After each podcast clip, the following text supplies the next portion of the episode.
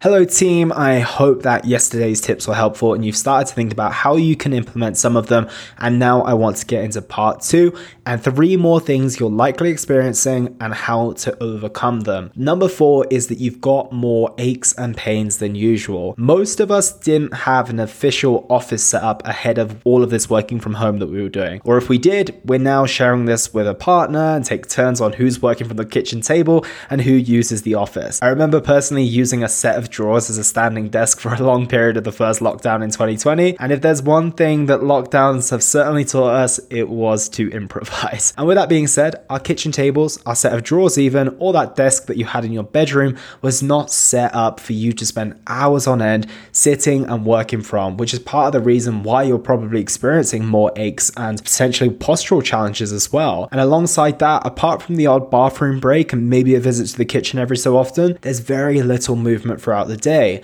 Before, you had that walk to go get your coffee, the walks to the meeting room, the walks to go find a colleague you wanted to have a quick chat with, and now we're barely moving throughout the day. And the antidote to this comes once again in three steps. And the first starts with reviewing your work from home space. Could it be more ergonomically designed? Could you potentially invest in a standing desk or a laptop stand that has your laptop at eye level versus you looking down all day? This will make a world of difference to not only your aches and pains, but also your productivity I recently heard on an Andrew Huberman podcast that when we are looking up or ahead, we're significantly more alert than when we are looking down, which can actually make us a lot sleepier. And I'm sure that we can all resonate with this the times we've been sat on the sofa reading and all of a sudden we start drifting off moments later. So look into your working from home space. It doesn't have to be a sophisticated home setup, although it could be worth investing a little bit into it, especially if you're going to spend a significant amount of time spent in that position. Same goes for your bed, right? You spend eight hours a night every night, and that's why it's a good investment. If you're spending eight to 10 hours or more sat at a desk all day,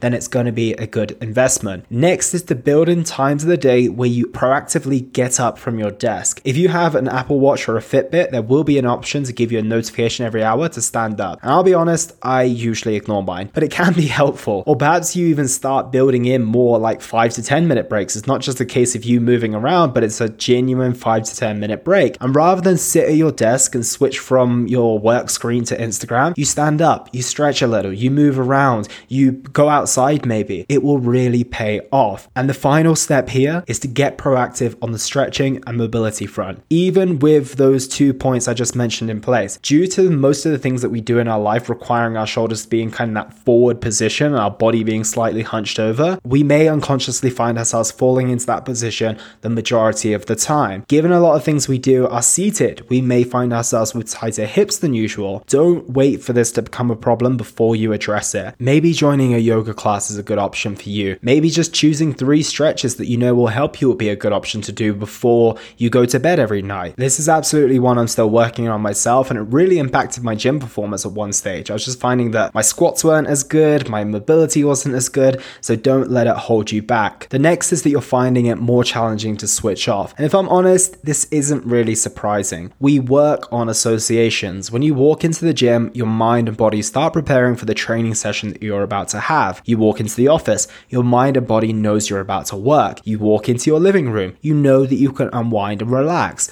But what happens when your living room becomes the place that you relax, you train, and you work? It's going to be tough to separate those things, and that's where boundaries and designated spaces come in. If you're always connected to work through your phone or your laptop, it's going to be almost impossible to switch off. Coming back to yesterday's tips of determining a shutdown time, this shouldn't mean you're still half logged in. If you're able to, shut down your work laptop, remove emails or work messenger from your phone, whatever you need to do in order to make sure that when you shut down for the day, you are done entirely. And the next step is designated spaces. And you might think I'm a little bit crazy here, but when I work, I only sit at one side of the table. And when I eat, I sit at the other side of the table. I don't have a separate place to work from where I currently am, so this is how I create that separation. I know that when I'm sat in that specific chair, I work. When I sit in any other, those are my offline chairs. If you can designate one spot and one spot only to where you work, it's going to be so helpful for creating that separation. Even better if you've got an office, as you can shut that door at the end of the day, and once that door is shut, you are done. And this may seem trivial, but it makes a huge difference. And to add to that, I know a lot of us have embraced the working in pajamas all day vibe, but this is a big one too. And when I go to work, aka my kitchen table, I get dressed for the day, and I absolutely don't have to. As long as I'm wearing something on the top half, no one would know the difference. but I do anyway, because it allows me to create that association that I'm getting ready for work. And then at the end of the day, when I change it to something a little bit more chilled, that association with me relaxing and unwinding kicks in. But if you're wearing your pajamas or your chill clothes all the time, you won't have that specific association. And the final key to being able to disconnect is when you are disconnecting, do things that you have to be present within and that you can't be easily distracted from. I really believe there's a reason why running, skipping, and baking got super popular during the lockdown. What's really hard to do when you're running, skipping, or baking? Checking your phone checking your emails. And for the most part, you have to stay present with all of these. If you can do things after work that you enjoy, but also require your full attention, it will make it so much easier to switch off. And I actually have one final extra point, which is have a switching off ritual. Maybe it's hearing the sound of your laptop shut. Maybe it's closing all of your tabs at the end of the day. Perhaps it's placing your laptop out of sight. Ritualize something that indicates that you're finished for the day, and hopefully it will help make switching off a lot easier. And on to the final point, which is that you find find your work less exciting. Perhaps your work was always unexciting, and now you just have more time to realize this, and in a way, it could be a good thing. It may lead to exploring different options, it may lead to finding something that does excite you, or perhaps you do still like your work and you want to remain in the industry that you're in. And if that's the case, I would start by looking to the things that we've already covered first and foremost. As let's put it this way if you have no separation from work from home, no boundaries, you're not feeling productive or effective, you get distracted, you're in physical pain from your working from home setup, that's enough to make anyone feel unexcited. However, I think one of the bigger reasons here is that you're probably not doing much that excites you outside of your work. During the lockdowns, this was a real challenge for the majority of us, and I'm still seeing a lot of people stuck in that same pattern. If you don't have anything exciting going on outside of your work life,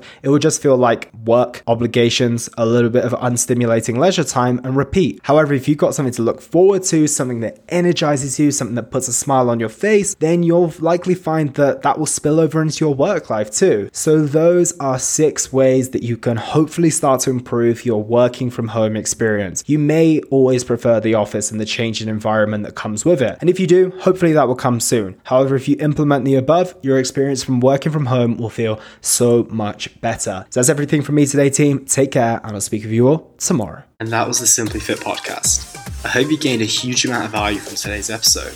I feel inspired to improve your health and well being be sure to search for Simply Fit in Apple Podcasts, Google Podcasts, and Spotify, or anywhere else you get your podcast from.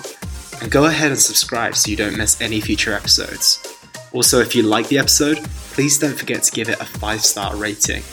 I'd love to hear your feedback or any questions you have. So reach out to me on social media.